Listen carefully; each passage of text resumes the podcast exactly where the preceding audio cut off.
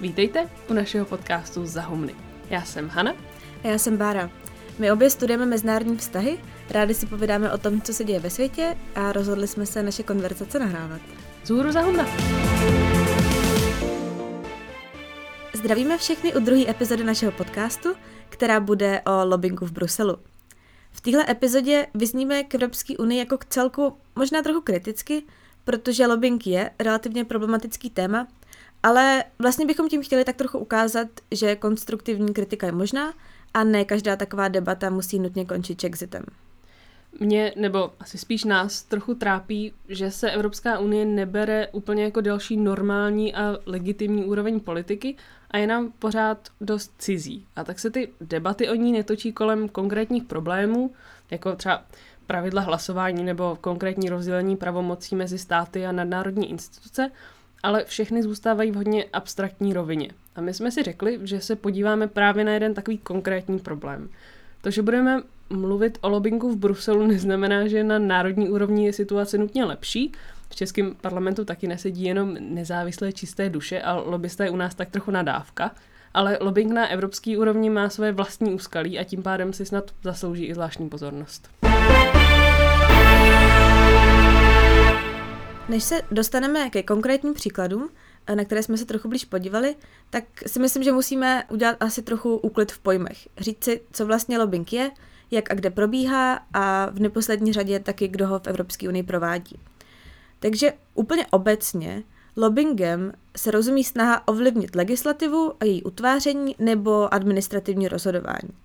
A lobují, teda tu samotnou aktivitu, provádí zástupce nejrůznějších zájmových skupin. To znamená lidé, kteří chtějí ovlivnit politiku a veřejnou zprávu, bez toho, aniž by do politiky sami aktivně vstupovali. V jakýkoliv pluralitní demokracii asi chcete co nejširší reprezentaci a zastoupení všech zájmových skupin, kterých ty společnosti jsou. Otázkou ale asi je, jak těmhle skupinám zajistit rovnoměrný přístup. Jak vlastně taková rovná reprezentace, jak by měla vypadat a samozřejmě taky, jak zajistit, že reprezentovaní nebudou jenom ti, kteří mají dost peněz na to si efektivní lobování zaplatit. Ještě asi musíme dodat, že se to týká jednak přístupu k politikům, ale i přístupu směrem k veřejnosti. My se budeme bavit hlavně o tom přístupu k institucím, ale je dobré myslet na to, že i kampaň na sociálních sítích může být lobbying. Jo, to je t- dobrá poznámka. Vlastně, jestli je to lobbying nebo reklama, pak asi bude těžký odlišit a bude nejspíš záležet na tom, na koho cílí a kdo ji platí, tu aktivitu na sociální síti. Každopádně, je to problém, který se týká i lobbingu na národní úrovni v rámci jednotlivých států. Nicméně na evropské úrovni je ten potenciál pro nevyrovnanou reprezentaci ještě palčivější. Má to obecně řečeno asi tři důvody. Tím prvním je fakt, že navzdory mýtům o přebojelé bruselské byrokracii evropské instituce nemají dostatek zaměstnanců a kapacit. Často jsou závislé právě na různých zájmových skupinách, které jim informace z praxe poskytují. To se týká hlavně odvětví, kde je málo velkých firm, třeba oblast digitálních technologií, kde o jejich regulaci, o které si asi všichni shodneme, že je nutná, mají rozhodovat i lidé, kteří nejspíš v kapse nosí tlačítkový telefon. K tomu teda jako doporučuji jako, jako demonstraci slyšení Marka Zuckerberga v americkém kongresu, což je naprosto příkladná demonstrace toho, proč politici a úředníci potřebují občas poradit. Jo, to, to je skvělý příklad. Kdo jste to video neviděl, tak my ho uh, třeba dáme do popisku nebo ho natweetujeme ale to je prostě krásná ukázka toho, jak když se třeba jako starší generace, která nemá úplně třeba aktivní zkušenost s Facebookem, ale snaží se ho regulovat, tak jak úplně mimo ty jejich uh, dotazy při tom slyšení byly.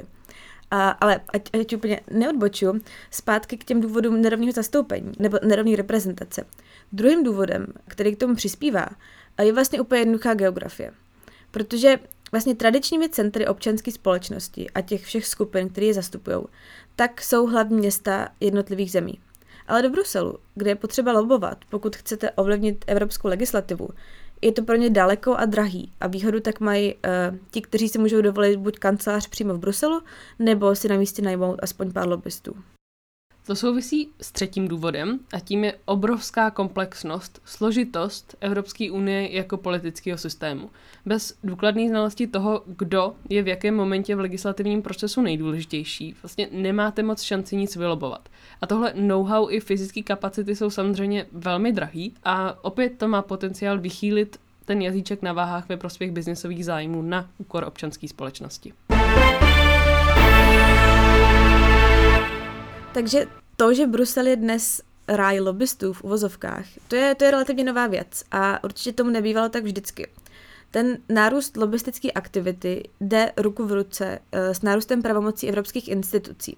Protože dokud měli slabý mandát, tak se lobovalo logicky hlavně v těch jednotlivých členských zemích, který tehdy měli rozhodující hlas. Ale právě s postupným vytvářením jednotného trhu a přenesením některých pravomocí na unijní úroveň, tak se Brusel stal pro lobbysty jako extrémně zajímavým místem, protože tam mají šanci ovlivnit legislativu, která bude platit ve všech, um, pořád ještě 28 členských zemích. Tak a když se podíváme na čtyři nejdůležitější unijní instituce, kam patří Evropská komise, Evropský parlament, Rada ministrů a Evropská rada, kde se scházejí hlavy států, tak uvidíme, že se v každé z nich lobuje jinak intenzivně a skrze jiné kanály a úrovně. V každé z nich probíhá lobbying nějak specificky. Takže když to vezmeme postupně, tak uh, institucí, kde je lobbying uh, snad nejintenzivnější, i když jako toho se strašně těžko měří, ale kde se lobuje pravděpodobně nejvíc, tak to je asi Evropská komise. Má to jeden důvod, ta komise má totiž jako jediná pravomoc navrhovat evropský zákony a hraje vlastně klíčovou roli v celém tom unijním legislativním procesu. Jednoduše řečeno to znamená, že komise je ta, která posílá parlamentu a radě návrhy legislativy a tak vlastně nasazuje laťku, vůči který se pak ostatní vymezují. Soustředí se na ní nejvíc velké firmy, protože chtějí vlastně formovat od začátku tu debatu o návrzích. Navíc bývalí zaměstnanci se sami často stanou lobbysty pro velké firmy a berou sebou kontakty a know-how. A plus ještě komise má taky asi tisíc poradních skupin, kam se bez větších problémů dají dosadit v uvozovkách lidé s úzkými zájmy. Pak máme druhou instituci, to je eh, Evropský parlament a na ten cílí hlavně různé evropské asociace. A lobuje se tam nejvíc skrze jednotlivý podvýbory, v rámci kterých se vede, asi bych řekla, jako nejodbornější debata na půdě parlamentu. A tam se asi často stává, že při psaní pozměňovacích návrhů lobbysté asistují, anebo je dokonce europoslancům sami píšou. Tak to, to se nestává v radě ministrů, kde se scházejí e, zástupci nebo ministři členských států. Tam je ale zase relativně snadný lobbying skrýt, protože fungování rady ministrů je, je hodně, hodně komplexní a neúplně transparentní. A tak vlastně jediná instituce malinko imunní vůči lobbingu je Evropská rada, e, kde zasedají hlavy států. Protože rada se vyjadřuje jakoby k velkým koncepčním věcem, které se týkají nějakého dlouhodobého směřování Evropské unie a nepotřebuje tak eh, tím pádem tak velké množství detailů a praktických informací, které by mohly zase poskytovat ty zájmové skupiny. Potom taky samity vlastně probíhají několikrát do roka, často za zavřenými dveřmi a přístup na ně je, je velmi omezen. A navíc poslední faktor je, že členové Evropské rady se můžou někdy i velmi často měnit, právě v závislosti na domácí, na, na domácí politické situaci. Když třeba padne vláda v Belgii, tak na příští summit už prostě přijede někdo jiný což samozřejmě platí i pro tu už zmíněnou radu ministrů. Takže Brusel je z hlediska lobbingu v evropském kontextu specifický a zároveň jako trošku podobný Washingtonu, protože na neuvěřitelně malém prostoru, takzvaný evropský bubliny nebo Eurobubble, tedy asi jako třech kilometrů čtverečních, se koncentrují sídla všech hráčů, od těch politických přes zájmové skupiny až po bary, kde se tihle všichni scházejí. V Bruselu operuje podle odhadů asi 25 tisíc lobbystů a teď si typni, kolik má zaměstnanců Evropská unie. Ne, já, já nemůžu dělat um, nezávislý odhad, protože jsem to hledala, ale je to asi 40 tisíc ve všech institucích. Jako pro představu, Česká zpráva má zhruba 70 tisíc úředníků. Určitě, když člověk jako porovná tyhle ty dvě, dvě čísla, tak to dává tu debatu, právě jak jsme to mluvili, o přebujalý bruselský byrokracii, což je jako mnohdy kritika, kterou slyšíte, tak jako když se podíváte na tohle porovnání, tak ta debata dostane jako úplně jiný, jiný kontury.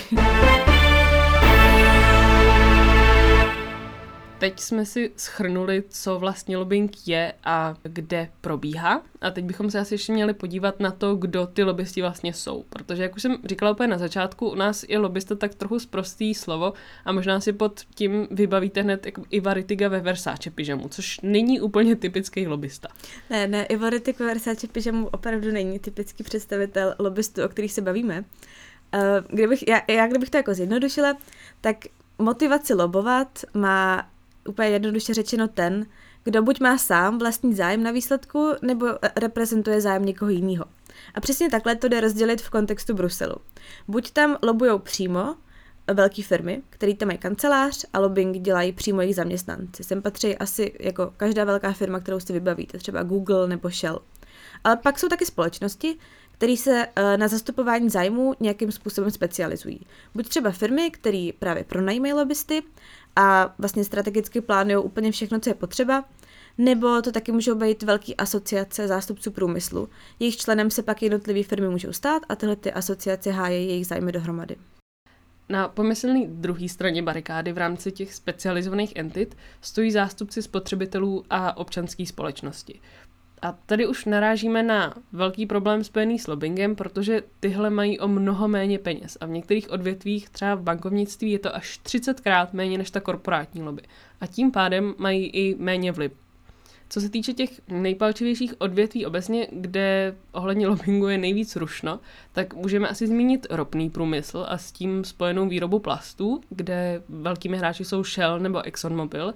Potom je to doprava, tam hraje velkou roli Siemens, Další obří odvětví si je farmakologický průmysl a chemický průmysl, který je spojený s potravinářstvím, tam je to třeba firma Bayer, bankovní průmysl a finance, ty už jsem zmiňovala, eh, tabák, jsou taky velký hráči a potom asi nejaktuálnější a nejmedializovanější jsou digitální giganti, nebo je to Big Tech.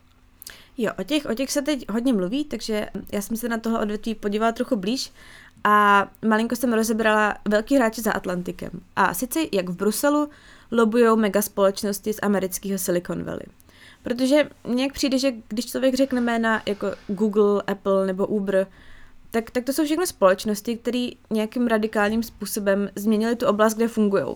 A jenom jako s malinkou nadsázkou jde říct, že podobně zásadním způsobem uh, mění lobbyingovou scénu v Bruselu. Já jsem našla jednu studii, kterou udělala Transparency International a v té studii uh, oni se podívali na 24 společností, které byly založeny během posledních 40 let a sídlí v Silicon Valley. A vlastně spočítali, že za tři roky, od roku 2014 do 2017, tyhle ty společnosti zvýšily svoje výdaje na lobbying o 278%. A v tom roce 2017 utratili za lobbying přes 15 milionů eur. Takže ten trend je jasně vzestupný a odráží fakt, že tyhle ty velký hráči si jsou čím dál tím víc vědomi.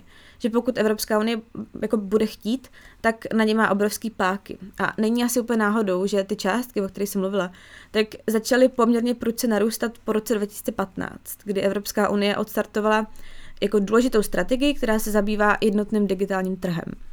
A já si dovedu představit, že jelikož je to poměrně nový odvětví, tak jsou tyhle technologické firmy asi o dost připravený na to své zájmy zastupovat v porovnání s nimi spotřebitelama v vozovkách, který asi nejsou moc organizovaný. Jo, jo, to že trošinku jakoby spotřebitelé jsou trošinku zaskočení, tím přesně tak, jak říká, že to nový odvětví a nikdo vlastně neví, co s tím.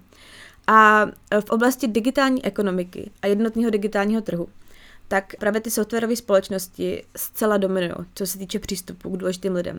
Třeba 82% všech schůzek, který komise dělala k těmhle tématům, tak byly se zástupci softwarových společností a jenom 8 jich připadlo na neziskovky, které v tomhle případě reprezentují právě občanskou společnost. Tahouny v lobování v Evropské unii jsou Google a Microsoft. Každá z nich utratí přes 4 miliony eur ročně. A tohle vlastně je suma, kterou ty firmy uvedly dobrovolně, takže tak se na ně musíme koukat. A, a jsou to peníze utracené za platy pro lobbysty, za organizaci různých akcí nebo členství v asociacích. A Google má taky nejvíc schůzek s komisaři a nebo jejich poradci. Vlastně v průměru podle té studie Transparency je to jeden meeting s vysoce postaveným zaměstnancem komise týdně. A ještě jedna věc, co třeba mě přišlo zajímavý, tak jednou z taktik těchto firm, už jsme to taky zmínili, je zaměstnávat bývalý pracovníky evropských institucí. Čtyři ze sedmi lobbystů jsou právě podle průzkumu transparenci nebo dřív pracovali v nějaké evropské instituci, takže oni teď lobujou svoje bývalý kolegy a ten jako pomyslný networkingový kroužek se prostě uzavře. Tomu mě napadá docela dobrý příklad a sice z té národní scény, kdy Nick Clegg, což je bývalý předseda britských liberálních demokratů, který vytvořil koalici Davidem Cameronem, tak je teď viceprezident Facebooku pro globální záležitosti a komunikaci, takže jakoby vrchní lobbysta Facebooku. Já jsem našla taky jeden příklad a to, je, to se týká vlastně Uberu, který jako lobbystku zaměstnal Nelly Krésovou, což je bývalá nizozemská komisařka pro digitální ekonomiku. No, to je ideální, to se hodí. Tak, některé úskalí lobbingu jsou asi krásně vidět na tomhle sektorovém pohledu, který jsem teď trochu popsala, ale konkrétní strategie asi si žádají úplně konkrétní příklad. Takže my jsme vybrali jeden tak asi trochu negativní, vlastně budeme mluvit o kauze kolem pesticidu glyfosátu, eh, s kterou se pojí dost velký kontroverze. Ale na tomhle příkladě snad asi půjde hezky ilustrovat, jak lobbying úplně konkrétně může probíhat. A taky jaký taktiky ty firmy, které lobovaly za glyfosát, používaly. Takže nejdřív jenom krátce, oč vlastně v případu glyfosátu šlo, a pak už se vrhneme na, na ty jednotlivé strategie. Takže Hani, já ti teď trochu vyspovídám, ty se s uh, glyfosátem zabývala, tak jestli můžeš jenom krátce vysvětlit, co glyfosát vlastně je a hlavně proč je tak problematický. Glyfosát je látka, která je součástí mnoha pesticidů. Mezi nimi je nejznámější Roundup, který vyrábí firma Monsanto. Okolo glyfosátu se vede docela velká debata především proto, že je velmi pravděpodobně zdraví nebezpečný a navíc je hodně zemědělci nadužívaný. V půdě se rozkládá nebezpečné látky, které mají schopnost způsobovat mutaci genů a fungují jako endokrinní disruptory, tedy látky, které zasahují do normálního fungování hormonů a u dětí můžou způsobovat poruchy růstu. Navíc ho v roce 2015 Světová zdravotnická organizace označila za pravděpodobně rakovinotvorný a ve Spojených státech Monsanto začalo vyprácet obrovské pokuty lidem, kteří po práci s glyfosátem tu rakovinu dostali. To nezní úplně pozitivně. Ta pravděpodobná karcinogenita, vliv na příští generace a špatný zacházení s ním jsou docela solidní argumenty pro zákaz glyfosátu. A ten by mohl být buď přímý, tedy že stát řekne, že se prostě nesmí používat, to udělala Česká republika pro některé plodiny. Pak je ale druhá cesta a to je odejmutí celoevropské licence, tedy že se nesmí na evropském trhu látka vůbec prodávat a používat. Je nutný říct, že my si moc nevíme rady s alternativami. Museli bychom přejít na nějaké ekologičtější zemědělství a to je pak otázka priorit ve společnosti a schopnosti se uživit taky. Takže bych nerada, aby ta následující diskuze vyzněla úplně jako hate na glyfosát, ale je to hlavně o tom, jak se ti velkovýrobci snaží přehrát si výhodu neférovými taktikami a nejsou upřímní, co se do skutečných dopadů jejich produktů týče. Tak dobře, úplně bez, bez hejtu. Co s tím teda Evropská unie dělala? No a tady už se dostáváme k těm taktikám. V návaznosti na oficiální stanovisko Světové zdravotnické organizace, že glyfosát je pravděpodobně rakovinotvorný, tak Evropský úřad pro bezpečnost potravin řekl, že důkazy pro tu karcinogenitu jsou nedostatečné. Problémem ale je to, že to řekl na základě studie, která byla, hlavně co se týče zdravotních rizik, v podstatě obsaná z materiálů od výrobců, což jakoby se nedá považovat za úplně nestranný stanovisko. Jo, takže tady vidíme, že vlastně první a nejdůležitější jsou vlastně informace a ovlivňování dat. Když jsme v té minulé epizodě se bavili o rámování, tak eh, vlastně i data z vědeckých prací se dají používat nebo prezentovat účelově. Nebo se pak ty studie třeba dají naplánovat tak, aby ten výsledek přinesl přesně tu informaci, kterou potřebujete. Studie Monsanta třeba vůbec netestují ten konkrétní pesticid, ale jenom izolovanou účinnou látku, což vůbec nedává smysl, protože lidi nepřijdou do styku s tím glyfosátem, ale s tím Roundupem. Ale když tu studii nastavím takhle, tak to poslouží mému účelu a můžu z toho vytáhnout nějaký data, který potřebuju. Ve finále to ale skončí s tím, že to stanovisko Evropského úřadu se nedá považovat za nezávislý a směroplatný. V návaznosti na to, že se v roce 2016 měla znovu obnovovat eh, glyfosátu licence, se strhla obrovská veřejná debata. A do ní samozřejmě zasahovali nejen vědci, kteří pracovali na těch různých vědeckých pracích, a zástupci veřejnosti, který to samozřejmě zajímá, protože ten glyfosát vlastně nějakým způsobem konzumujeme všichni, ale i ty výrobci sami. Ty si třeba v Bruselu vytvořili pracovní skupinu a odtud řídili různé kampaně a kroky. A tady už máme další strategii, kdy si výrobci vytvoří platformu, jakýsi kartel, aby mohli postupovat koordinovaně. Ale nejenom, že se spojí výrobci sami, ale oni se i snažili vytvořit iluzi, že mají podporu z více stran. Oni uměle vytvořili takzvanou grassroots skupinu, tedy skupinu na místní úrovni vycházející v vozovkách z lidu. A pomocí té konzultantské společnosti oni verbovali farmáře, aby veřejně deklarovali, jak podporují glyfosát a vytvořili tak dojem, že nejen výrobci by glyfosát nejraději i pili. A k tomu to je takový skrytý vtip. K tomu doporučuji video, který dáme do popisku, takže jo, jak nalákání. To, jak to máme jako poznámku, že on jako není problém, když farmář podporuje glyfosát, ať si každý jako podporuje, co chce, ale Problematický začíná, eh, problematický to začíná být v tom okamžiku, kdy výrobce platí za to, aby se ta podpora ukazovala. Například právě tím, že uměle vytvoří takovouhle nějakou občanskou platformu a nepřizná, kdo ji založil, teda že to nebyly ty farmáři sami a nějaká jejich spontánní aktivita, ale naopak organizovaná aktivita konzultantský nebo lobbyingový společnosti. Tak a po tomhle celém divadlu před tím prodlužováním se dostáváme k tomu samotnému prodlužování licence.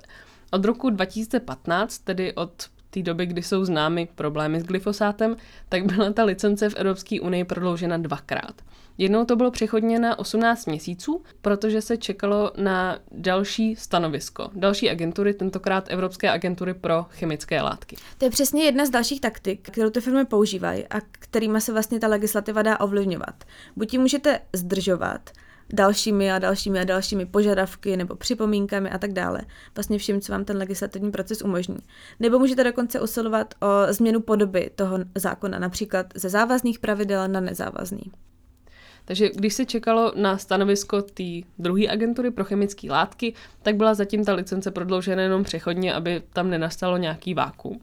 Po druhý pak byla ale licence prodloužena na konci roku 2017 a to už na pět let. Evropském parlamentu sice hlasovali pro postupné ukončení používání glyfosátu, problémem je to, že ho přehlasovali členské státy v radě ministrů. A tehdy to rozhodl hlas německého ministra zemědělství Kristiana Schmidta, který na poslední chvíli, aniž by to komukoliv řekl, změnil svůj postoj ze zdržím se na ano, čímž zajistil to prodloužení licence. Pokud by svůj postoj nezměnil, komise by rozhodovala sama. Jednalo se totiž o tzv. prováděcí nařízení komise, a to je taky zvláštní, že to není přímo zákon nebo nařízení nebo směrnice. A podle Šmita by hrozilo, že by komise glyfosát schválila až na 15 let, což úplně původně požadovala. Takže ve finále on prý přispěl ke kompromisu a navíc všem ušetřil čas a práci. Podle končícího českého europoslance Pavla Poce, který se kolem glyfosátu hodně angažoval, to ale vůbec nebylo takhle jisté, protože tlak na zákaz glyfosátu byl tady opravdu velký, takže je to jakoby co by kdyby, ale v celé kampani i schvalovacím procesu je několik jako těch zásadních sporných momentů. Takže co se týče taktiky, tak tady konečně narážíme i na personální stránku té věci, ať už v osobě třeba právě toho ministra zemědělství Šmita, nebo i uh, ohledně toho, že Monsanto se podle všeho snažilo věci a lidi ovlivnit ve svůj prospěch v parlamentu, v komisi i v radě ministrů. Tak zorganizovali třeba večeři pro europoslance večer před klíčovým slyšením v Evropském parlamentu, kde se jakby nad kaviárem dá lecos probrat. Eh, měli schůzky ale i s vysokými představiteli komise a i skrze radu ministrů se lobby mohla projevit. Právě zmiňovaný ministr Schmidt, který svým hlasem dovolil používání glyfosátu na dalších pět let, byl v dozorčí radě německých drah, což je největší odběratel glyfosátu v Německu. Plus, nový majitel Monsanta je německá firma Bayer, což by se jakoby nabízelo, ale to je jenom čirá spekulace. Ale jsou to všechno kanály, kterými ta, ten vliv mohl jít. Ovlivnit můžete ale i jiné postavy spojené s vaší kauzou. Třeba firma Fleischmann Hillard, což jsou jedni z najatých lobbystů, si vedla složky na lidi v sedmi zemích, kteří by do debaty mohli potenciálně promluvit. Ono jako ono, mapování postojů těch zúčastněných stran v té debatě Uh, to se dělá běžně, to je jako jeden ze základů lobbingu a není to jako, jako samo o sobě prostě uh, špatně, ale je tu jednak etický problém ohledně toho, na co ty data použijete. A pak vzhledem k tomu, že žijeme ve věku GDPR, tak tady jako rozhodně i právní dimenze tyhle ty otázky. No a problém je to, že měli dokonce usilovat o to, aby lidé, kteří se pohybují kolem glyfosátu, aby jim bylo škozeno. Třeba bývalý francouzský minister životního prostředí Nikola Julo prohlásil, že Monsanto zadala nějaké jiné belgické firmě zničení jeho reputace a označil Monsanto za nejhorší firmu na světě. Abychom ale neskončili tak negativně, tak v rámci Evropské unie existují i některé mechanismy, eh, které mají lobbying zprůhlednit. Asi nejvýraznějším opatřením je tzv. Transparency Register, česky velmi krkolomně přeloženo jako rejstřík transparentnosti, kam firmy mohou dobrovolně registrovat své lobbyingové aktivity. Cynik by ale mohl říct, že to je trošku potěmkinová vesnice, protože za prvé je dobrovolný a za druhé, pokud nevíte, co hledáte, je to vlastně jenom velmi dlouhý seznam firm, o kterých jste v životě neslyšeli. Tak pak je tady ještě druhý způsob, jakým chtějí evropské instituce dosáhnout nějaký trochu větší transparentnosti. A to je úplně jednoduchý omezení nebo monitorování toho, s kým mají jejich zaměstnanci pracovní schůzky. Právě třeba v komisi a nově i v Evropském parlamentu už některé takové pravidla platí, nicméně pořád se týká jenom jednoho procenta těch úplně top nejvyšších úředníků nebo vybraných europoslanců a na 99% zaměstnanců se to vůbec nějak nevztahuje. Teď se dostáváme k závěrečné části našeho podcastu, kde se pokoušíme na škále 1 až 10 hodnotit důležitost daného tématu pro průměrného člověka a snažíme se ho dát trošku do kontextu. Takže eh, my si odpočítáme 3, 2, 1 teď a řekneme si číslo o tom, jak si myslíme, že na té škále je to téma důležité. Kdy jedna je to vlastně teoreticky nezajímavé a je to jenom pro šprty a desítka je to, že by to mělo zajímat úplně všechny. Takže tři, dva, na teď? Jo, na teď. Tři, dva, jedna, teď. Pět. Šest. Tak já začnu. Já dávám šestku, protože mi připadá, že co se lobbingu týče, tak jde hlavně o princip a celé nastavení toho systému, než o jednotlivé případy. Jednotlivec toho v mnoha ohledech příliš mnoho nezmůže, ač máme i opačné případy, jako třeba Greta Thunberg, ale cílovou skupinou v nějakém slova smyslu jsme každý. Jak tomu mám teda dva takový komentáře, proč si myslím, že si lobbying zaslouží pozornost. Za prvé, není to jenom o tradičním ovlivňování politiků, na politiky lze tlačit i skrze veřejné mínění, kterým se prostřednictvím balíků peněz dá docela hýbat. A tak můžete třeba vidět reklamy velkých těžařských společností, jak se hrozně snaží být zelení a eco-friendly. A prostě já si myslím, že to je jako bullshit. Protože ne, oni prostě vydělávají na tom, že my všichni pálíme dinosaury a balíme všechno do plastů. A až donedávna tyhle firmy vedly zarytě kampaně, že globální oteplování je hoax. Takže podle mě je to prostě pokrytectví na entou a i průměrný občan musí jako v tomhle případě zapojit kritické myšlení. A druhý komentář je k tomu lobbingu, o kterém jsme se bavili dneska. A já si myslím, že cílem nebylo ani tak strašit, jako spíš ukázat, že bychom měli chtít vyrovnanější přístup a rozhodování politiků podle nejlepšího vědomí je svědomí a ne na základě toho, kdo jim zrovna zaplatil večeři. Mně osobně třeba přijde, že tohle téma je důležitý asi ze strukturálního hlediska, hlavně když se mluví o demokratickém deficitu v rámci Evropské unie. Protože malá účast ve volbách, uh, což je třeba argument, který lidi často používají, když říkají, že Evropská unie je nedemokratická, tak to je jedna věc, ale tohleto, právě téma toho lobbingu, to může být další úroveň té kritiky. Právě disproporce mezi, nebo nerovnost mezi přístupem a vlivem na rozhodování, a jaký mají velké společnosti, nebo vlastně jaká, jakýkoliv entity, který si to můžou dovolit zaplatit, a jaký má občanská společnost. Takže vlastně, když se bavíme o tom, jak v Evropské unii funguje nebo nefunguje demokracie, tak mně přijde, že je asi důležité mít na paměti právě tyhle ty strukturální podmínky, že je to do Bruselu daleko, že je to tam drahý a tak dále. A co se s tím dá dělat, abychom se nějak aspoň trochu víc přiblížili k tomu ideálu rovného zastoupení zájmů. Obzvlášť, když třeba dneska se jako často debatuje o tom, zda v dnešním globalizovaném světě mají národní státy vůbec svoje místo a jestli třeba není řešení současných problémů nebo nějaká cesta vpřed, nějaká forma nadnárodní vlády, jako třeba Evropská unie. Tak právě ten příklad evropského lobbingu podle mě možná hezky ukazuje, že je nutný myslet na, na obrovské množství vedlejších efektů, který na sebe ten proces přenášení pravomocí na nadnárodní subjekty váže. A já navážu asi posledním bodem, který mě k tomu napadá, a to, že cíle jedné konkrétní firmy, nebo tedy ve finále jeden cíl, a to zisk, tak je mnohem snadněji uchopitelný než nějaký široký cíl ochrany spotřebitele. To podle mě souvisí se schopností jako jasně a úzce si ten svůj zájem definovat a mobilizovat zdroje k jeho prosazení, protože pokud jste jedna firma nebo jedno odvětví, asi jedno, tak víte přesně, z čeho budete profitovat a na čem budete tratit. Naopak, pokud jste občanská společnost, je o mnoho těžší takhle úzce svůj cíl definovat a dlouhodobě mobilizovat lidi a zdroje. Ve finále firma chce zisk, což je jednoduchý jako facka, občanská společnost se chce mít dobře a bezpečně a to je o mnoho abstraktnější. Tak z naší strany teď to podle mě už bude o lobbingu v Bruselu všechno. Veškerý zajímavý a vtipný videa a články, které nás toho napadají, tak eh, určitě někam nazdílíme. A děkujeme taky za poslech minulý epizody a za všechny komentáře, které jste nám k tomu psali. Všechny jsme je pročetli a jsme za ně rádi. Tak a pokud nám chcete něco napsat tentokrát, tak můžete na mail vzhůruzahumna gmail.com, na naše Instagramy Háňule a potržítko Bramborová, anebo na Twitteru za potržítko Humny. A slyšíme se zase za dva týdny.